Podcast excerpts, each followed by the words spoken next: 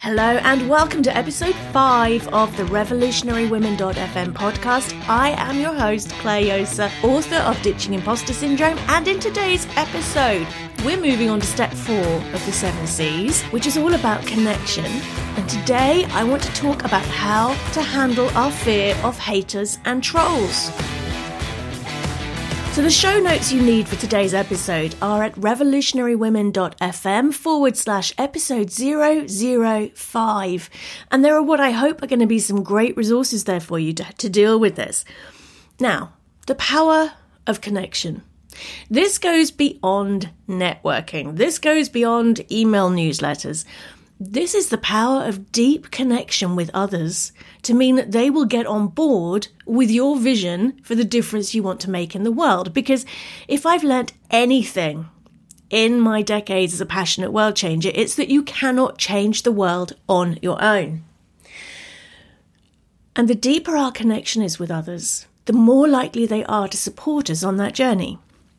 We found, for example, when I was co leading the EU VAT Action campaign, that we had thousands of micro businesses across the world, predominantly in Europe, who were taking massive action when we asked them to, from writing to their members of parliament to going and visiting them to having meetings with people in government.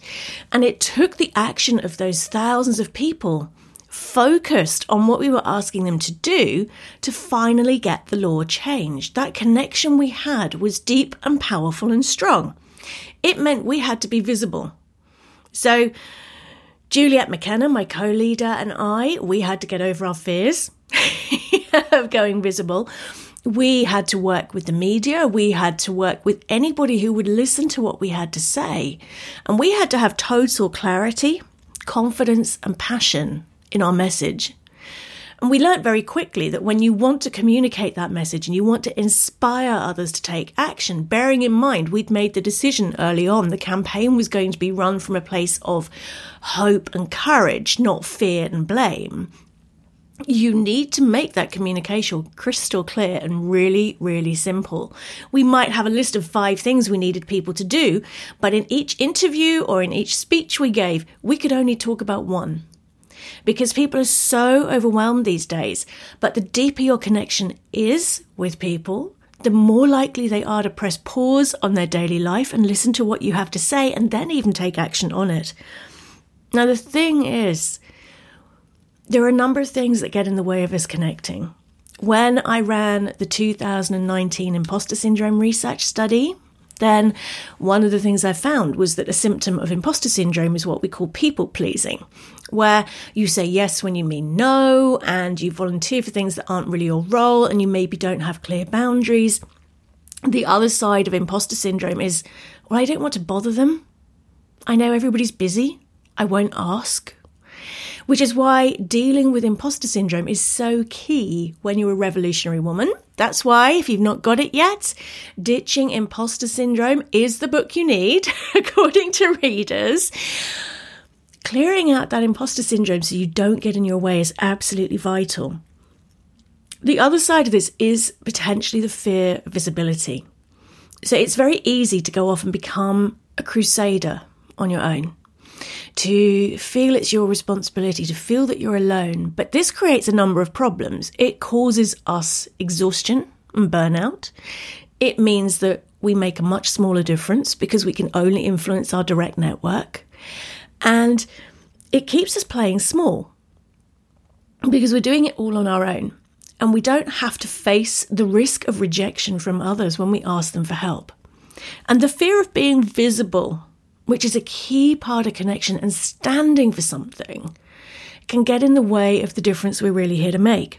So, how to handle your fear of hater and haters and trolls, okay? We can be scared of being visible because we're naturally shy, or we can be scared of being visible because of the fear of criticism and rejection from the wider tribe. Now, when I wrote Dare to Dream Bigger a few years ago now, one of the things that really stressed me as I was writing the book was the fear of haters and trolls. I knew it was going to be a great book. I knew it had been edited, had fantastic feedback from beta readers. But the world has changed. There is this thing out there now called the internet where people can anonymously pretty much post feedback they would never say to your face. If you're in a corporate environment, there's company politics. Those water cooler conversations where maybe somebody is sweet as pie to your face and behind your back they're saying stuff that really, really hurts. Yeah, people have got their agenda. So I had to really work on my fear of haters and trolls. And I was really fortunate because co leading the EU VAT Action campaign and knowing that if we didn't do what we'd promised we would do, then tens of thousands, if not hundreds of thousands of micro businesses risked closing, really helped us to get over our fear of haters and trolls. One of the things we decided early on in the campaign is if we got press coverage, we would not read our own comments. So we always had somebody else in the team nominated to read the comments on that particular piece to let us know if there was somebody in there offering to help and to let us know if any of the trolls had valid points. So that was a practical strategy, but it didn't really deal with the deeper rooted fear. So in today's episode, I want to teach you my five step process that I normally only share with my one to one clients and my Ditch Your Imps members you can find out how to join us at ditchingimpostersyndrome.com forward slash join. I normally only share it with them, but I want to share the overview of how to do this with you today in case your fear of haters and trolls is what's getting in the way of you stepping up to make a bigger difference. So, step one of this five step process is coming back down to earth. You see the hater, you see the troll, of course, it's going to fire off the fight, flight, freeze mechanism, that sympathetic nervous system we've talked about before, that's going to flood the body with cortisol, adrenaline, other biochemical reactions that are less than beautiful. And it's going to start triggering those emotions of fear or anger or frustration or resentment. You need to come back down to earth to press pause on that the ABC that we've talked about accept, breathe, choose. Now, accept in this context does not mean pretending that the trolling is okay. It means accepting that the trolling has happened. That gives you your pause to be able to then do the breathing, that deep sighing breath, and then the belly breathing. That means that you can reset your nervous system because when you are in that high as a kite, freaked out, I've just been trolled, that really hurts state, it's really hard to think clearly. So you need to get grounded. It's about coming back down into your body and out of your stress head. So the A, B, C accept, breathe, choose. The C is choose a thought that makes you feel better okay, which in that circumstance might be just thinking about the three positive things that somebody said to you today instead. So that is step one is pressing pause on the mind story dramas and fears that kick off when we are trolled. So step two is it's not really about you. So don't make it personal. Yeah, people say some pretty horrific things online. It really is not okay. And I'm hoping that one day, very soon, legislation catches up with technology. But there's a phrase from the Native Americans all criticism is born of someone else's pain. All criticism is born of someone else's pain. That does not make the criticism okay. That does not mean that you should be doing the spiritual bypass, compassion overload, and suddenly going, "Oh, don't don't worry about trolling me. That's fine. You're hurting inside." What it does mean is this is not most likely about you. Happy people do not troll. The trolls are people who are stuck in that horrible negative energy. And if they are criticizing you like that, imagine what their self talk is like. I do not tell you this to insist that you suddenly go out there and hug a hater, okay? what I'm suggesting is that it gives you the perspective to realize it's not personal, it's not about you, it's about them. So, one of the things that happens in imposter syndrome is I define it as the fear of others judging us the way we are judging ourselves. So, imposter syndrome is the fear of others judging us the way we are judging ourselves. When you throw a troll or a hater in, there's some pretty hardcore judging going on, and that can really fire off imposter syndrome. So, this is why for the five step handling haters and trolls process, step one is get grounded, calm the nervous system, calm those negative self talk thoughts. Step two is realize it's not about you, get your perspective back. That one troll's comments it does not mean that you're a bad person. It does not mean that they are right. It does not mean it's even about you. It simply means that something pressed a button that was there inside them waiting to be pressed. It gives you back your perspective and it gives you back your power to choose how to feel and how to respond to their behavior and their attack.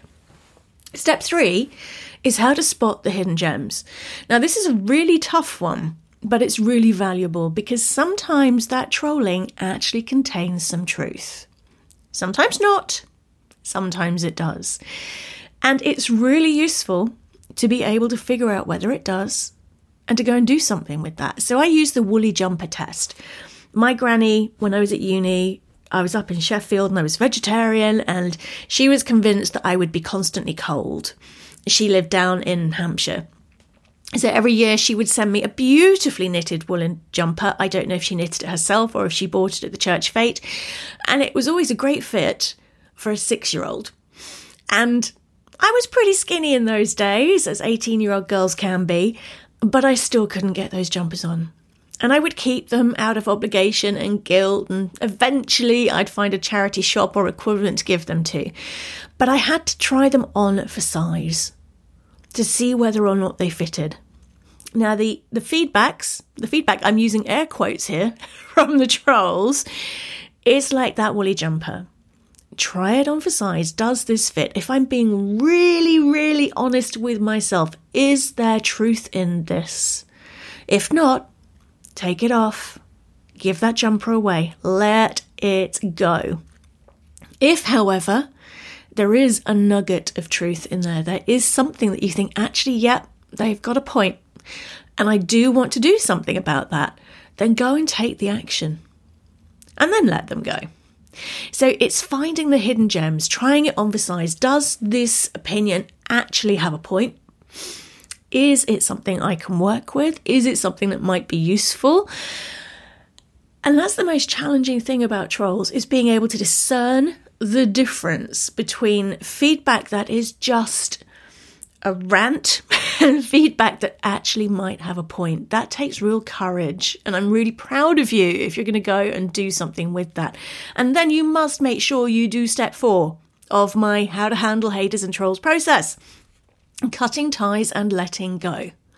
Nobody has the right to abuse you. It is completely okay to have boundaries.